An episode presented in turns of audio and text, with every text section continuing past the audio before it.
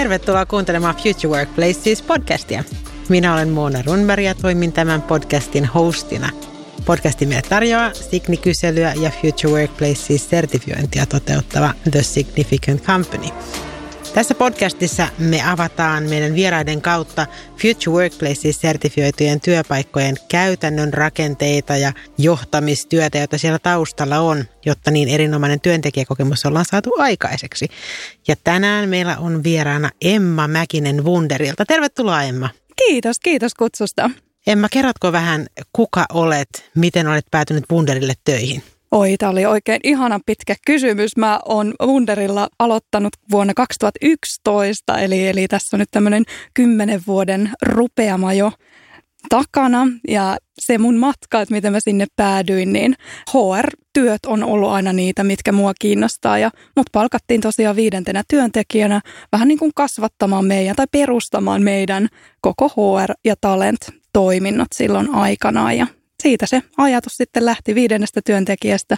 Nyt meillä on se 110 kolmessa eri maassa. Ajattelen, että jotkut firmat miettii 50 työntekijän kohdalla, että pitäisikö palkata HR, mutta Wunderilla, Wunderilla viides työntekijä olisi sitten se, että nyt palkataan HR, että hommasta ei muuten tule mitään. Kyllä, ja mun mielestä se oli ihan parempi juuri noin, eli aloitetaan siitä. Eli, ja myös tietysti mulle mielekkäämpää, että pääsi tekemään vähän niin kuin tyhjästä ja, ja rakentamaan sellaista, joka meidän ihmisille toimii ja meidän kulttuuriin toimii.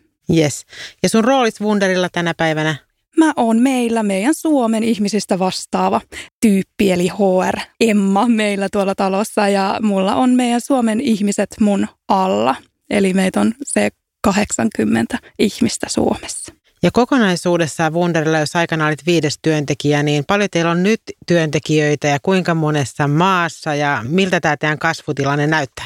Joo, no meillä on tällä hetkellä, meillä on tosiaan kolmessa eri maassa näin fyysisesti, jos puhutaan näistä fyysisistä toimistoista, Viro, Latvia ja sitten Suomi. Meillä on toimistoja näissä kolmessa maassa ja, ja 115 ihmistä parhaillaan töissä ja ollaan edelleen rekryymässä ihan, ihan valtavasti. Eli, eli ohjelmistokehittäjiä, jos on kuulolla, niin laittakaa hakemusta meille.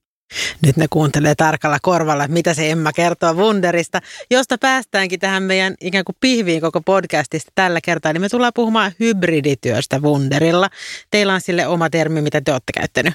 Joo, eli monipaikkaisesta työstä puhutaan. Ja kauan teillä on ollut monipaikkainen työ käytössä, koska sehän on ollut huomattavasti pidempää kuin monilla muilla, jotka nyt tätä asiaa vasta pohtii? Kyllä, eli ihan sieltä alusta asti. Eli käytännössä me silloin, kun mä aloitin 2011, niin tulin sellaiseen organisaatioon, jossa oli tosiaan neljä perustajaa, neljä muuta työntekijää ja sitten minä viidentenä. Ja sellaiseen maailmaan mä oon tullut töihin. Eli ihmiset voi olla käytännössä missä vaan, eli hyvinkin paikka riippumattomasti. Olla oltu ihan siellä alusta asti. Mistä se johtuu, että olette niin alkuvaiheessa ja vuonna 2011 jo tehnyt tällaisen valinnan? Mä jotenkin luulen, että se on lähtenyt ihan siitä, että siitä omasta tarpeesta. Eli kun on konsulttifirma, mehän siis tehdään, Wunder tekee tosiaan digitaalisia verkkopalveluita yrityksille ja me ollaan siinä digitaalisessa matkassa mukana meidän asiakkaille ja muotoillaan sellaista digitaalista palvelukokemusta sitten meidän asiakkaille. Ja siitä konsulttiroolista kun lähdetään liikkeelle, niin kyllähän se tarjoaa ihan erilaista vapautta sille konsultille. Eli hän voi tehdä sitä työtä mistä tahansa, joko asiakkaan tiloista, omalta kesämökiltä tai, tai toimistolta tai vaikka autosta tai sieltä heppatallilta, niin kuin minä usein teen. Eli hyvin semmoinen paikka riippumaton ratkaisu. Ja se tuo sitä vapautta, jolloin sun luovuus ehkä valjastetaan paremmin käyttöön. Eli näin mä sen ehkä itse määrittelisin ja kuvailisin, että miksi se meillä on lähtenyt. Onko teillä tämä monipaikkainen työ, niin koskeeko se kaikkia työntekijöitä? Vai onko olemassa joku aulan, aulan neiti, joka ottaa vastaan siellä vieraita teidän toimistollanne 8-16, jota se ei koskisi? Ei missään nimessä ole tällaisia rooleja ollenkaan. Ja hyvänä esimerkkinä on itse asiassa meidän office manager, joka toimii Latviasta käsin. Eli me kutsutaan täällä Helsingissä, hän on tämmöinen virtual office manager, koska tosiaan vaikka hän on läsnä virtuaalisessa laitteissa, eli hän on meidän chattipalveluissa, hän on meidän Zoomeissa, meidän kaikissa muissa laitteissa hyvinkin läsnä, keskustelee ja tuo itseään esille, auttaa meidän ihmisiä, mutta se, että hän ei vaan fyysisesti toimi Suomesta käsin, niin tarjoaa ihan erilaisia mahdollisuuksia myös sitten tuohon siihen työn järjestämiseen. Eli te olette miettinyt myös ikään kuin sellaista hyvin perinteisesti fyysistä läsnäoloa edellyttävät roolit niin, että miten ne voitaisiin hoitaa myös virtuaalisesti. Kyllä, kyllä. Ja myös se, että sehän sitouttaa sitten tietysti niitä ihmisiä, ketkä sitten esimerkiksi siellä toimistolla on, jos on jotakin toimistolla olemista vaativaa, vaikka että on joku remppa tai joku sellainen, että pitäisi joku, joku mielipide antaa, niin silloin tämä meidän virtuaalinen office manager laittaa viestin siellä, tai kauhean sanoa virtuaalinen, hän on ihan oikea ihminen, mutta, mutta mutta tavallaan siellä, siellä linjoja pitkin kysyy, että hei, että, että maanantaina meillä olisi tämmöinen juttu, siellä tulee rempaukko toimistolle, että olisiko joku paikalla tähän ja tähän aikaa. Ja sitten siellä joku on vastaamassa, että hei, että minäpä tuun, että on muutenkin siinä toimistolle ajatellut tulla, niin minäpä päästä hänet sisään. Tähän saattaa parhaassa mahdollisessa tapauksessa jopa tuoda enemmän dialogia office managerin ja työntekijöiden välille kuin mitä normaalissa elämässä syntyisi, kun office manageri ottaisi tämän henkilön vastaan, hoitaisi duuninsa hänen kanssaan ja tyyppi lähtee pois. Mutta nyt sä samalla tulet kysyneeksi palautetta myös työntekijöitä, miten homma on hoitunut ja näkeekö he vaikutukset? Kyllä, ja ihan etenkin tässä korona-aikaan, kun on tämmöisiä tiettyjä tavallaan juoksevia toimia, mitä yleensä tehdään, että meillä on toimistolla on tarjolla, niin kuin itse sanoin, että aamupalaa yleensä tykkää syödä vasta. Toimistolla. Meillä on snacksyä toimistolla, meillä on siellä kaikkea, kaikkea mahdollista, niin eihän tämä tämmöinen henkilö, joka ei ole siellä paikalla, niin välttämättä tiedäkään, että mitä puuttuu tai mitä tarvitsisi tehdä tai tilata mahdollisesti, niin hän kysyy, hän osallistaa meidän ihmisiä, että hei, että mitä tekisi mieli, ensi viikolla on taas tulossa uutta settiä, että mitä tahtoisitte, ja sitten se laittaa aina, aina jotakin bonusta sinne mukaan, jotakin karkkia tai mitä ikinä hän nyt keksiikään, niin kyllä se tuo sitä sellaista läheisyyttä ja sellaista välittämistä siihen myös, vaikka, vaikka hän ei, ei sitten tosiaan fyysisesti siellä ole. Eli tästä tuli hyvin esille myös se, että hybridityö tarkoittaa myös sitä, että toimistolla myös on vahva rooli. Onko teillä jotain määriteltyä päivien määrää, että paljon sun pitäisi olla toimistolla ja paljon voi olla sitten muualla ikään kuin, että onko tällaista arvotettua jakoa? No ei, koska toi vähän sotii ehkä, ehkä sitä meidän periaatetta vastaan, että se hybridityö, se monipaikkainen työ, sen pitää olla aidosti valinta ja aidosti työntekijän valinta. Ja se ei ole aidosti valinta, jos kuitenkin työnantaja osoittaa vaikka, että sun pitää kaksi päivää viikossa olla läsnä, koska silloin sä et voi valita sitä kuitenkin sä voit ehkä valita ne tietyt päivät, jolloin sä et ole toimistolla, mutta sitten ne toiset päivät, jolloin sun on pakko olla toimistolla, niin kyllä se vähän, vähän sotii sitä meidän periaatetta vastaan, että se on aidosti valinta kysymys ja silloin se tuo sen, sen täyden potentiaalin, mitä sillä hybridityöllä, sillä monipaikkaisella työllä on. Toihan on myös iso luottamuskysymys, siis lähtökohtaisesti, että luotamme siihen, että ihmiset ovat kykeneväisiä valitsemaan, missä heillä on parhaat edellytykset onnistua duunissaan. Ehdottomasti, ja toi ehkä kuvaa nyt sitä myös sitä mun työtä, sitä meidän talenttiimin työtä parhaiten, että me nimenomaan pyritään sitä boostaamaan, sitä sellaista ihmisen omaa hallintaa omaa fiilistä siitä, että miten he pystyisivät menestyä siinä, siinä omassa työssään. Ja totta kai se tarkoittaa, että me välillä autetaan, me ehkä ohjataan ihmistä joihinkin suuntiin, etenkin uusien ihmisten tapauksessa, jotka ehkä on tottunutkin siihen, että onko se ok, että mä en ole vaikka töissä tällä viikolla toimistolla, vaan että mä teen tuolta. Niin ensin se semmoinen pois opettaminen, että, että hei rakas, sun ei tarvi kysyä aina, että sä oot fiksu aikuinen ihminen, että voit tehdä sen päätöksen ihan itse. Mutta ihmisethän kasvaa tietynlaisiin kulttuureihin. Jos ne aiemmat työpaikat on semmoisia, missä sun pitää kysyä tai raportoida tai muuta, niin se pois kasvaminen vie oman aikansa. Ja itse asiassa itsekin tiedosta joskus aikanaan äh, ministeriöistä Great Place to Workille siirtyneenä kauan aikaa sitten aikoina ennen tätä Leidenschaft ja Signi-elämää, niin, niin Meillä oli aiemmin ministeriössä oli semmoinen etätyöpolitiikka, että piti etukäteen anoa etätyöpäivää ja sitten raportoida se, mitä sä teit, mikä tietenkin vei aika paljon aikaa itsessään siitä koko työn tekemiseltä, että siitä tuli työllittävämpää siitä työn tekemisestä. Kyllä. Ja kun mä menin Great Place to Workille töihin, tuolloin Panu Luukka oli mun esimies tuolloin, niin silloin puhuttiin esimiehistä. Ai ihana. Kyllä. Muistan, kun mä olin ollut etätöissä ja mä raportoin Panulle, kerroin maililla, että mitä kaikkea mä olen tehnyt. Ja Panu sanoi, että lopeta toi. Ei sun tarvitse kertoa mulle, mitä sä teet. Kyllä. Niin se, että kun sä tulet töihin paikkaan, jossa mm. luotetaan ja nähdään, että kyllä sä teet duunia, että lopetat tuo luvan kysyminen ja raportoiminen, niin se on kulttuurimuutos, siihen pitää oppia, että minun luotetaan minä voin tehdä näin. Kyllä, ja me toi ollaan ihan täysin huomattu meillä myös, että ihminen tulee, me jo työhaastatteluvaiheessa kerrotaan tästä tosi paljon, että me ollaan vähän erilainen firma, että me ihan oikeasti luotetaan siihen, että sä teet töitä ja sä vaikka herran aika osaat määrittää itse, että aloitatko yhdeksältä vai kymmeneltä vai teetkö jo kuudelta aamulla, että miten sun työpäivä sen muu, mun elämän kanssa sopii yhteen, että me luotetaan. Ja työhaastatteluvaiheessa jo nostetaan näitä esille ja ihminen saattaa kertoa, että joo, hän on tottunut tosi, tosi paljon, että etätöitä että on, on saanut täälläkin tehdä tällä nykyisessä ja sitten se todellisuus paljastuu, että itse asiassa se on ollut määritelty, että se on ollut näin, että vaan yksi per tiimi esimerkiksi voi tiettynä päivänä olla etänä tai muuta. Että siellä on hirveän paljonkin erilaisia pelisääntöjä sen hybridityön tai sen etätyön tai monipaikkaisen työn takana. Että se ei välttämättä olekaan ihan näin tällainen, että päätät aidosti itse ja teet itse aidosti sen valinnan, että missä haluat haluat sitä töitä tehdä. Ja ihan vaikka näin, että, että sä aamulla heräät, katot ulos, että ei hitsi siellä sataa, että, että tota, enpä tänään jaksakaan lähteä tuonne toimistolle, vaikka olin ajatellut. Että se suunnitelma muuttuu, elämä muuttuu, todella tyhmä esimerkki, mutta tällaista välillä on. Mutta se on sitä tilanteessa elämistä, että samalla se on ihan realismia, että joskus saattaa sitä, että ei hitsi itse asiassa tänään, kun mä rupean tästä suoraan verkkarit jalas puuhastelemaan, niin lähtee hommat saman tien käyntiin. Kyllä, ehdottomasti juuri näin. Ja silloin se myös mahdollistaa sen luovuuden ja sen semmoisen täyden potentiaalin siitä sun omasta asiantuntijuudesta. Että joskus sä heräät aamulla ihan täysin virkeänä ja sulla on joku ajatus kirkkaana ja nyt sä lähdet innovoimaan. Ja ei se, ei se tämmöisessä aivotyössä, niin että sä vois sanoa, että kahdeksasta neljään siellä toimistolla juuri ne parhaat ideat tapahtuu. Eli meillekin ollaan huomattu se, että toimistolle on paikkansa. Eli toimisto nimenomaan tarjoaa niitä kohtaamisia, semmoisia todella paljon semmoisia erilaisia tavalla virikkeitä sille sun, sun aivotyölle, mutta, mutta se vapaus silti on sinulla, että, että riippuu siitä sun kullosestakin tilanteesta ja työtehtävästä, että minkä kanssa sä mietit ja pohdit asiaa. Sanoit just sen äh, ihanan asian, että toimistollekin on paikkansa ja itse uskon tuohon vahvasti samalla myös siihen, että ihmisiä tuu kahlehtia tiettyihin, tiettyihin raameihin siitä, että missä sä olet, mutta miten, kun toimistolla on paikkansa, niin miten te houkuttelette ihmisiä tulemaan toimistolle ja miten te otatte niin kuin sen täyden hyödyn irti siitä, että he nyt sitten on toimistolla?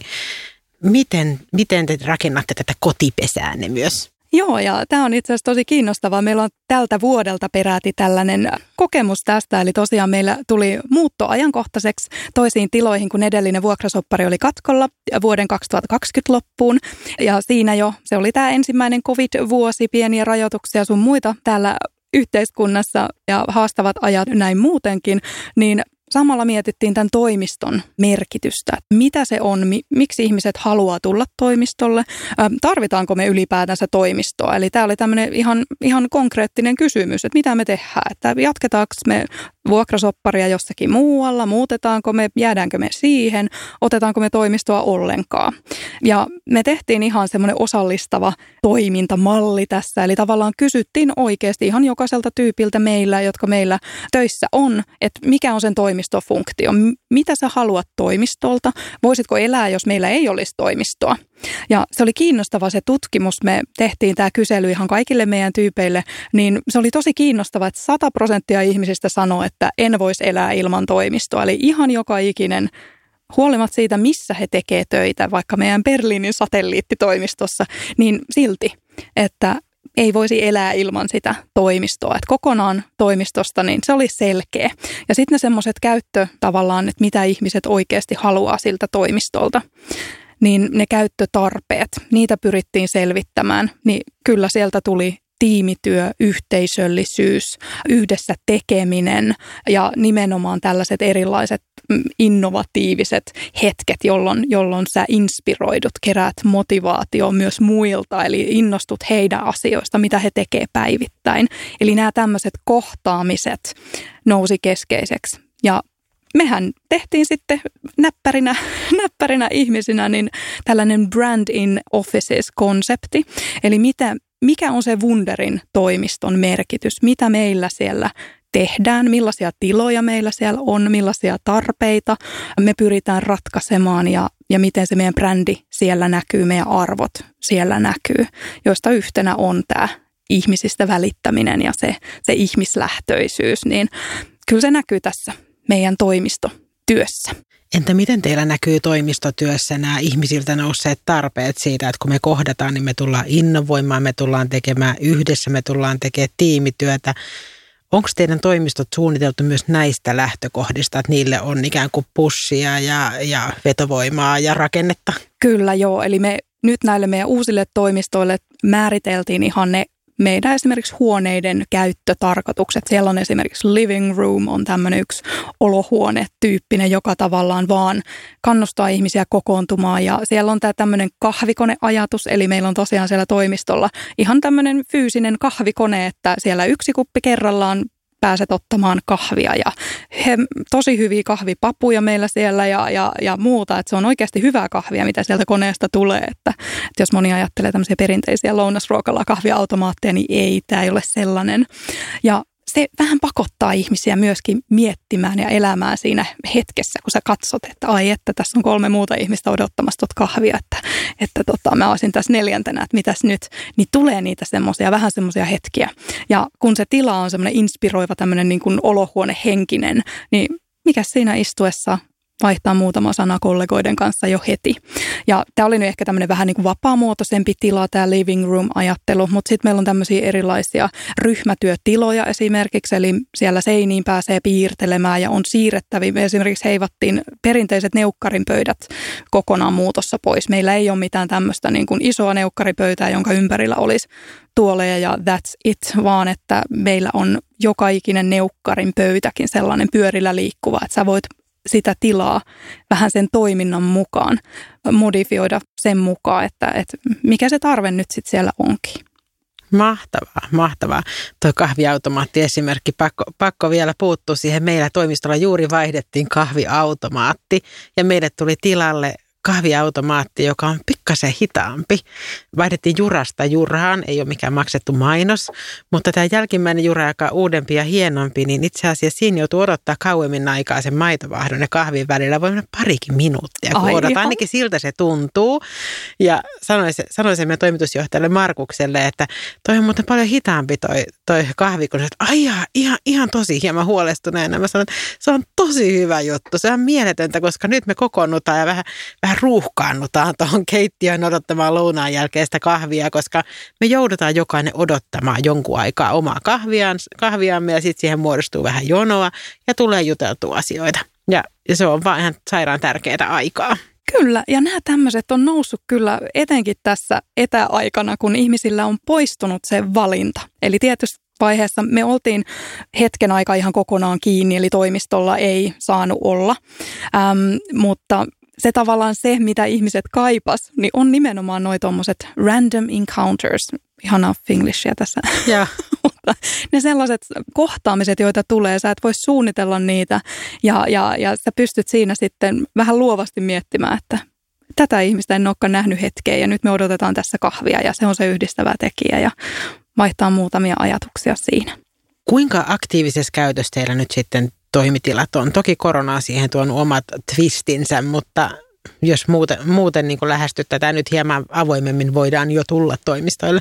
Kyllä joo, eli me, me itse asiassa aika pian siinä jo 2020, siinä kesällä, ennen kesää, niin alettiin jo vapauttamaan toimistoja, että me säännösteltiin sitä määrää, että paljon siellä pystyisi ihmisiä olemaan, mutta, mutta neljöitä oli kuitenkin meillä, tai on edelleen siis on sen verran, että siellä pääsee kyllä halutessaan piiloonkin, että ei ole mikään semmoinen, semmoinen ajatus, että, että toimistolle kun tulee, niin oli jotenkin suuremmassa riskissä. Ähm, mutta nyt tosiaan nyt tässä elokuusta eteenpäin lomien jälkeen 2021 tänä vuonna niin, niin ollaan vapautettu ihan, ihan kunnolla. Meiltä käytännössä on poistunut kaikki semmoiset rajoitteet, mitä siinä on ollut. Eli, eli on ollut aiemmin näitä tämmöistä, että maks 10 henkeä tai jos on yksi tila, niin, niin siellä sitten kuusi henkeä ja muuta tämän tyyppistä, mutta nyt on poistunut ihan kaikki nämä tällaiset rajoitukset ja ihmisiä kyllä tulee sinne toimistolle. Et meillä on siellä, voisi sanoa keskimääräisenä päivänä, niin semmoinen 10-15 ihmistä. Ja meillä siis Helsingissä on se 60 tyyppiä. Ja, ja, mutta tämä ei ole vielä ei ole sitä sellaista, niin kuin voisi sanoa, ihan täyttä normaalia, jolloin esimerkiksi joka perjantai, joka jostain syystä ihmisiä, ihmisiä vetää aina toimistolle, kun se on meidän tämmöinen sisäinen päivä muutenkin, että siinä ei ole mitään asiakastyötä tai muuta, että on itsensä kehittämistä ja muuta tämän tyyppistä perjantaisin, niin se jotenkin vetää aina ihmisiä toimistolle, niin nyt sitten perjantaisin niin kyllä näkyy, näkyy se, että enemmänkin liikkuu.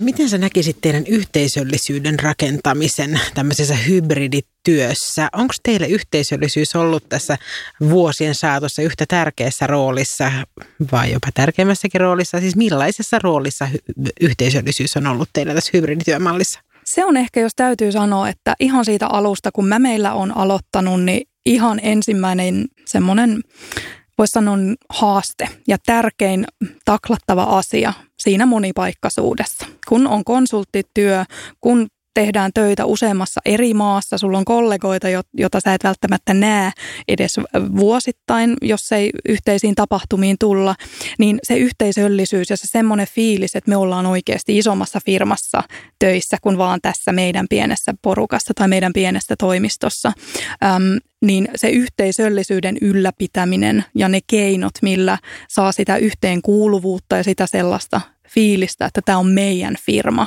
ylpeyttä siitä omasta yrityksestä, missä on töissä, niin ne on sellaisia asioita, mihin me ollaan tosi paljon kiinnitetty huomiota ihan alusta asti, eli ihan sieltä, sieltä perustamisesta lähtien. Se yhteisöllisyys silloin aluksi tietysti tarkoitti tätä, että me esimerkiksi perjantaina oltiin, oltiin toimistolla ja me mentiin kaikki mahduttiin saman pöydän ympärille syömään ne, ne perjantai-burgerit ja, ja otettiin virtuaalinen yhteys, etäyhteys muihin toimistoihin, että moikka, mitä teidän perjantai-lounaaseen kuuluu. Äh, mutta sitten sitä myötä, kun kasvettiin ja ihmisiä on enemmän, niin ei olekaan enää tällaista, että ihan jokainen pääsisi, pääsisi esimerkiksi sen saman pöydän, pöydän ympärille ähm, niin säännöllisesti, niin sitten me ollaan tehty tosi paljon erilaisia toimenpiteitä siinä, että miten me boostataan sitä yhteisöllisyyttä ja sitä yhteishenkeä ja sitä sellaista meidän kulttuurin leviämistä tai sen, sen ylläpitämistä, että me säilytetään sellainen kulttuuri, mistä me ollaan ylpeitä. Millainen HRn rooli sulla tässä duunissa on? Mitä sä käytännössä teet? Täytyy sanoa, että aivan mahtava työn kuva on tällainen, kun etenkin kun tehdään IT-alalla töitä, jossa on ehkä vähän semmoista perinteistä, voisi sanoa kahdeksasta neljään ajattelua, rennommat säännöt, voi tehdä hullujakin, kreisejä juttuja, ja voi kokeilla asioita, että toimiiko tällainen, lähteekö ihmiset tämän tyyppiseen virtuaalijumppaan vaikka mukaan, että laitetaan tämmöinen kaikki jumppaa yhdessä ja meillä on vaikka video, videostriimit siinä ja ollaan, tehdään joku sama jumppa, että lähteekö jengi tämmöiseen mukaan. Sitten huomaa, että okei lähtee tai ei lähde ja sitten voi sitä omaa käytöstä muuttaa ja kokeilla jotain seuraavaa seuraavalla kerralla. Että täytyy sanoa, että se semmoinen niin kuin myös vapaus siitä, että mitä kaikkea voi tehdä ja uskaltaa tehdä, kun ihmiset on lähtökohtaisesti ehkä vähän ennakkoluulottomampia tässä maailmassa, IT-maailmassa, muun muassa myös ihan näiden digitaalisten laitteiden kanssa. Että voi kokeilla sellaisiakin asioita, mitä ei ehkä normaalisti lähtisi kokeilemaan. Entäpä esihenkilöiden duuni? Millaista esihenkilöduuni on tällaisessa maailmassa teillä? Tämmöisessä monipaikkaisessa maailmassa niin kontaktien ylläpitäminen, suhteiden ylläpitäminen, se semmoinen mä näen sut, mä näen mitä sä teet ja sä oot tärkeä.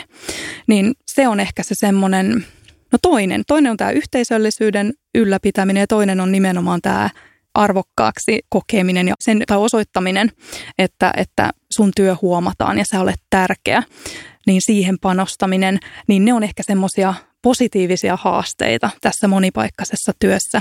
Ja, ja ollaan saatu kyllä todella paljon erilaisia tapoja tässä luotua, rakennettua semmoisia tietynlaisia toimintamalleja, hyväksi havaittuja toimintamalleja nimenomaan tähän ihmisen huomioimiseen, huolimatta siitä, missä sitä työtä teet. Voisiko sinulla jakaa jotain niistä? Tosi monta. Kerro, kerro. Mä oon ihan varma, varma, että kuulijat haluaa kuulla niitä. no kertokaa nyt konkreettisesti, miten tämä homma saadaan rokkaamaan. Joo, tuota, no ihan lähdetään siitä, että 2013 me aloitettiin näillä haleilla. Tämä on varmaan jo, me ollaan siitä puhuttu aika paljon. Eli meillä on tämmöinen positiivisen palautteen annon kulttuuri, jota me ollaan vahvistettu myös sillä, että me ollaan tehty tämmöinen sovellus meidän halien antamiseen. Eli ihminen voi antaa joka viikko viisi halia ihan kenelle tahansa, mistä tahansa syystä, mutta se syy on pakko avata.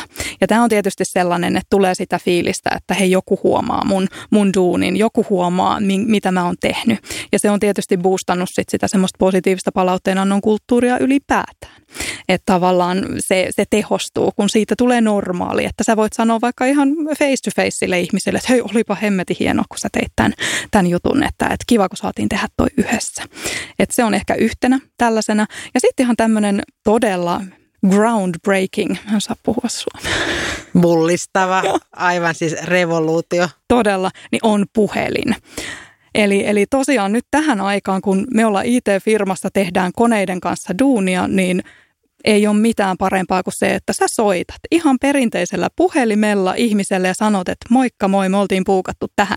Setti, läheppä ovesta ulos kävelylle ja sitten me puhutaan tahoillamme ja, ja ihan tämmöisiä yllättäviä soittoja myöskin. Että Tämä ehkä nyt vähän myös siihen esihenkilön rooliin liittyy sinänsä, eli, eli tavallaan se huomion ottaminen myös siinä, että, että sä, sä voit, voit ihan ihmiselle myös soittaa ilman, että sä buukkaat kaikkia mahdollisia palavereja, kirjaat agendan juurta jaksain. Ja, ja tota, et tulee ehkä sitä sellaista, enemmän sellaista välittämistä myös siinä, henkilökohtainen ote. Ja se kuvaa ehkä myös meidän johtamisen filosofiaa. Eli siinä, missä se monipaikkainen työ mahdollistaa sen sun yksilöllisen preferenssin ja, ja sen sun työn tekemisen tavan muokkaamisen, niin myös tämä johtamistyö ja se tyyli ja johtamisfilosofia on yksilöllinen, että toisille toimii toinen tapa ja toisille toinen.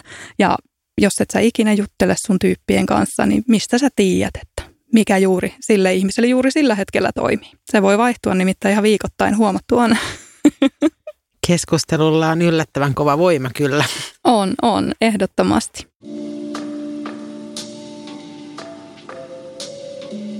Millaisia haasteita te olette kohdannut tässä 2011 vuodesta eteenpäin, mitä tässä nyt on mennyt se 10-11 vuotta, niin millaisia haasteita te olette kohdannut nyt tässä monipaikkaisessa duunissa, koska nythän monet juuri painii sen kanssa, että millainen malli me rakennetaan ja ei tehdä tuota, kun siinä on vähän tällaisia haasteita. Ja mennään tuosta easy way out mentaliteetillä, niin mitkä on sellaisia haasteita, mitä te olette kohdannut ja joutunut ratkaisemaan tässä matkan varrella?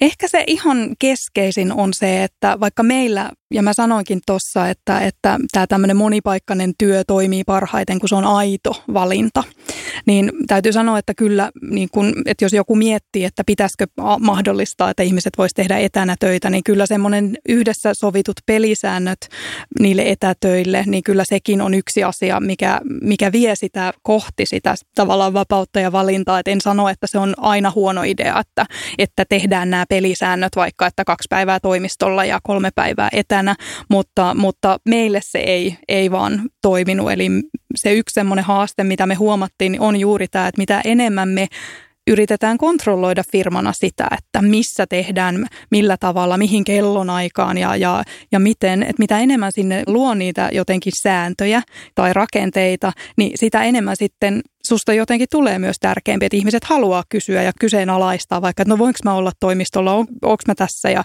että tavallaan se, että ihmisistä tulee ehkä jopa laiskoja päättämään itse tai tekemään sitä valintaa, kun ne odottaa, että kyllä varmasti nyt joku mulle kertoo, että teekö mä toimistolla tai saaks mä olla etänä, että tavallaan se semmoinen sen taklaaminen, että oikeasti opettaa sitä ihmistä tekemään niitä päätöksiä itse ja ja opettaa siitä pois siitä sellaisesta, että, että, että työnantaja olisi se, joka sanelee ehdot ja, ja mukisematta sitten noudatetaan, vaan että tehdään aidosti yhdessä. Että jos me huomataan, että joku ei toimi, joku tarvii enemmän vaikka apua, tukea, kädestä pitämistä, niin sitten me muokataan sen mukaan. Et ehkä se semmoinen yksi haaste, mitä ollaan ratkaistu tässä kymmenen vuoden, vuoden aikana tai vähän reilunkin kymmenen vuoden aikana, niin, niin on nimenomaan se, että, että miten me saadaan se ihminen itse luottamaan siihen, että hän voi tehdä niitä päätöksiä itse. Se on ehkä yksi, yksi tällainen haaste, että kun ollaan käyty se keskustelu, että, että tota, tähän voisin muuten sanoa, että mehän silloin kun me aloitettiin 2011, mä tulin taloon, niin meillä oli tämmöinen sääntö, että 80 pinnaa tehdään asiakastyötä ja 20 pinnaa tehdään kaikkea itsensä kehittämistä. Yes. Ja sitten meillä oli tällainen sääntö, että, tai ainoat säännöt, mitä meille monipaikkaiseen työhön liittyy, niin oli silloin, että torstaisin ei saa tulla toimistolle, perjantaisin pitää tulla toimistolle, mutta muut päivät saat päättää ihan itse.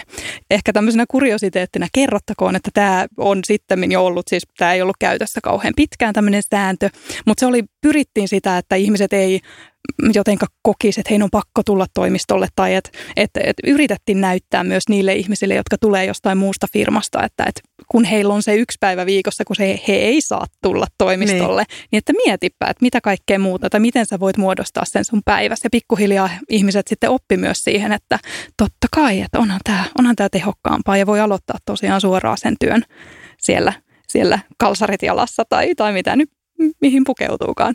Mutta tota, mut edelleen meillä näkyy tämä, että, että tota, jotkut, ihmiset, jotkut ihmiset haluaa sen vähän ehkä kokeilla ensin, että toimisiko tämä mulle vähän vapaammin.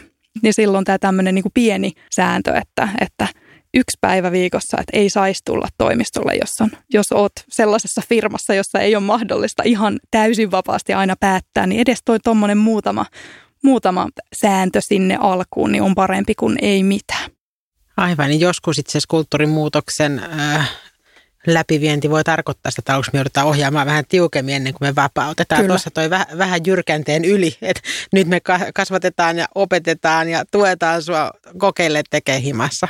Kyllä. Mitä jos sä tekisit sen yhden päivän kotona? Niin, ja sitten huomaatkin, että hitsi, että tämähän toimii tosi hyvin ja saatiin aikaiseksi. Ja eihän mulla ollutkaan nämä mun työtehtävät, niin nämähän hoitu tosi hyvin näin. Ja meillä on ollut yhteys tiimi, projektitiimin kanssa ja asiakkaan kanssa ja, ja muuta. Että et, et siitä sitten moni huomasi tosiaan, että, että tämähän onkin hyvä juttu, että sitä voisi vähän, vähän laajentaa.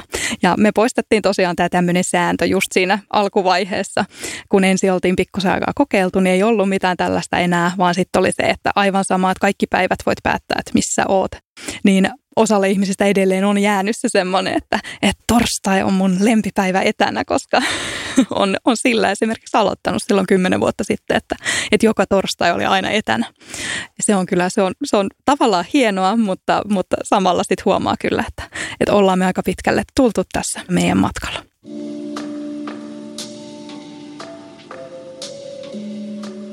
Onko teillä myös sellaisia työntekijöitä, jotka tekee kokonaan jostain ihan omasta lokaatiostaan käsi vaikka Taimaasta käsi reppuselässä hommia? Kyllä, joo. Ja tässä itse asiassa päästään siihen yhteen haasteeseen kanssa, kun sä kysyit. Eli mulla on ehkä se seuraava tämmöinen haaste, jota pitäisi pystyä ehkä ratkaisemaan myös lain puitteissa lakisääteisesti, niin olisi tämä tämmöinen maiden rajojen yli tapahtuva monipaikkainen työ, joka olisi aidosti monipaikkasta myös huolimatta siitä, missä maassa sitä työtä teet ja minkä lainsäädännön alla sitä työtä teet todellakin kaikki toimii, monipaikkainen työ toimii erittäin hyvin niin kauan, kun sulla on se suomalainen hetu ja suomalainen pankkitili ja suomalainen osoite ja suomalainen verokortti. Ja sä voit totta kai tehdä Taimaasta tai Berliinistä tai mistä ikinä ja meillä on tällaisia työntekijöitä.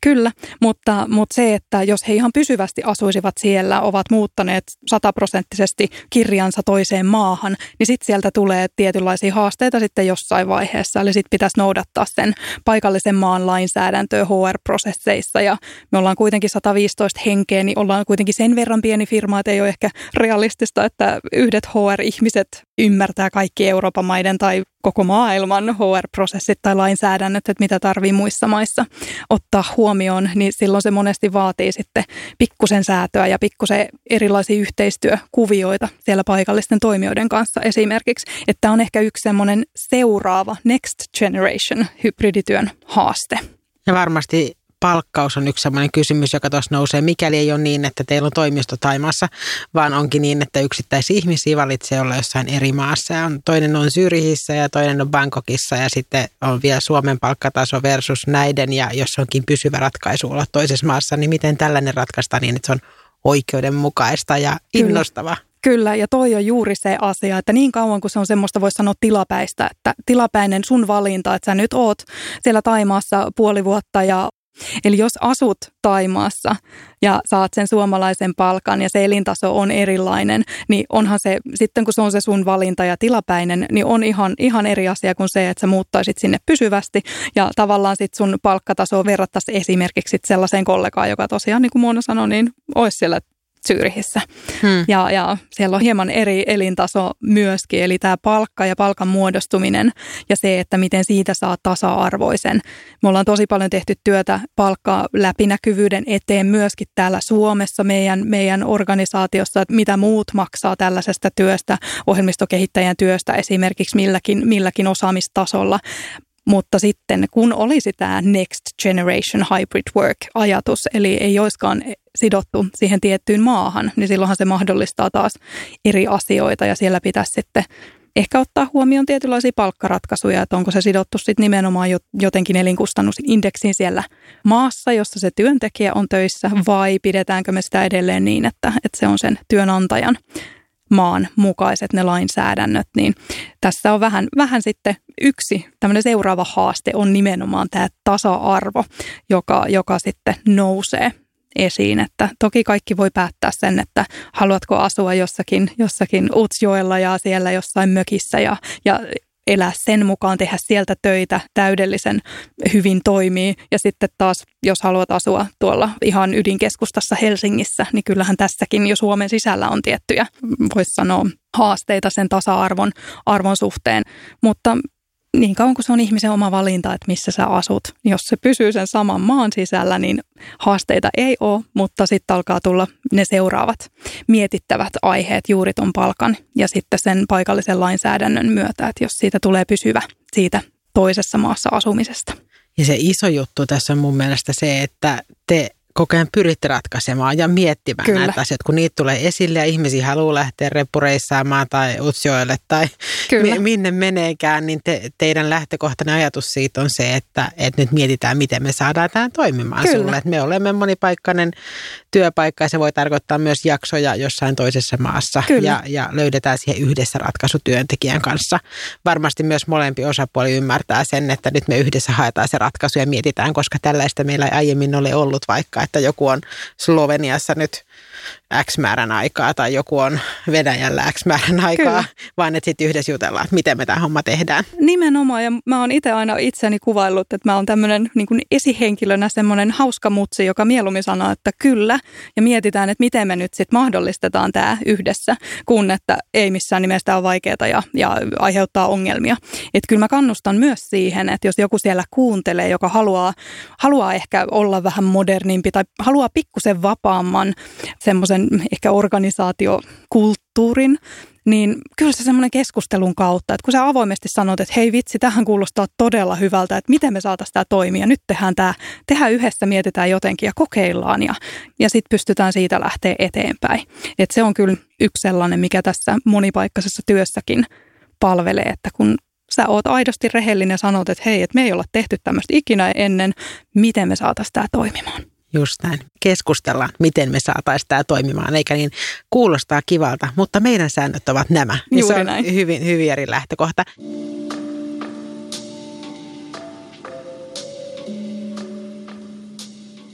Hei, mitä te olette hyötynyt monipaikkaisesta duunista ja sen mahdollistamisesta wunderilaisille kaikki nämä vuodet?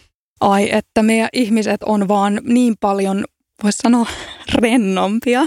Eli se rennompi asenne, rennompi suhtautuminen siihen, että mitä se työnantaja jotenkin ehkä odottaa tai, tai muuta. Että itse asiassa se onkin kääntynyt niin, että, että miten sä voisit tehdä oman parhaas, kun sulta poistetaan ne semmoiset niin turhat rajoitteet siitä, että mitä monessa työpaikassa sitten on. Että sulle asetetaan jotkut todella, todella voimakkaat rajat ja, ja sitten jos sun omaa elämää se ei välttämättä sovikkaan ihan sillä tasolla, kun sä ehkä toivoisit, niin tämä tämmöinen monipaikkainen työ niin tarjoaa kyllä ihan ehdottomasti etuja siihen semmoiseen tiettyyn työn rentouteen ja siihen mielekkyyteen ja siihen semmoiseen välittämisen kokemukseen. Ja luottamus on se ihan keskeinen, että sä olet arvokas tyyppi meillä, ihan sama missä sä töitä teet, että, että meidän ei tarvi nähdä, kun sä näpyttelet sitä konetta, vaan että me luotetaan siihen, että työ tulee tehdyksi ja vielä siellä, missä sä itse parhaiten sitä pystyt tekemään. Ja kyllä tuosta, miten sä kuvaat teidän moni, monipaikkaista työtä, niin siitä huokuu läpi se positiivinen ihmiskäsitys wunderilaisia kohtaan. Se, että hauska mutsi näkee, näkee niin, että, että meidän ihmiset on luotettavia ja me halutaan mahdollistaa heille ei vain hyvä työelämä, vaan hyvä elämä, mikäli kyllä. se liittyy tähän, missä sä töitä voit tehdä ja mietitään yhdessä. Te olette fiksuja, me nähdään, että me voimme yhdessä etsiä ratkaisun, eikä niin, että me kerromme teille. Kyllä. Eli positiivinen ihmiskäsitys siellä taustalla on kyllä iso juttu.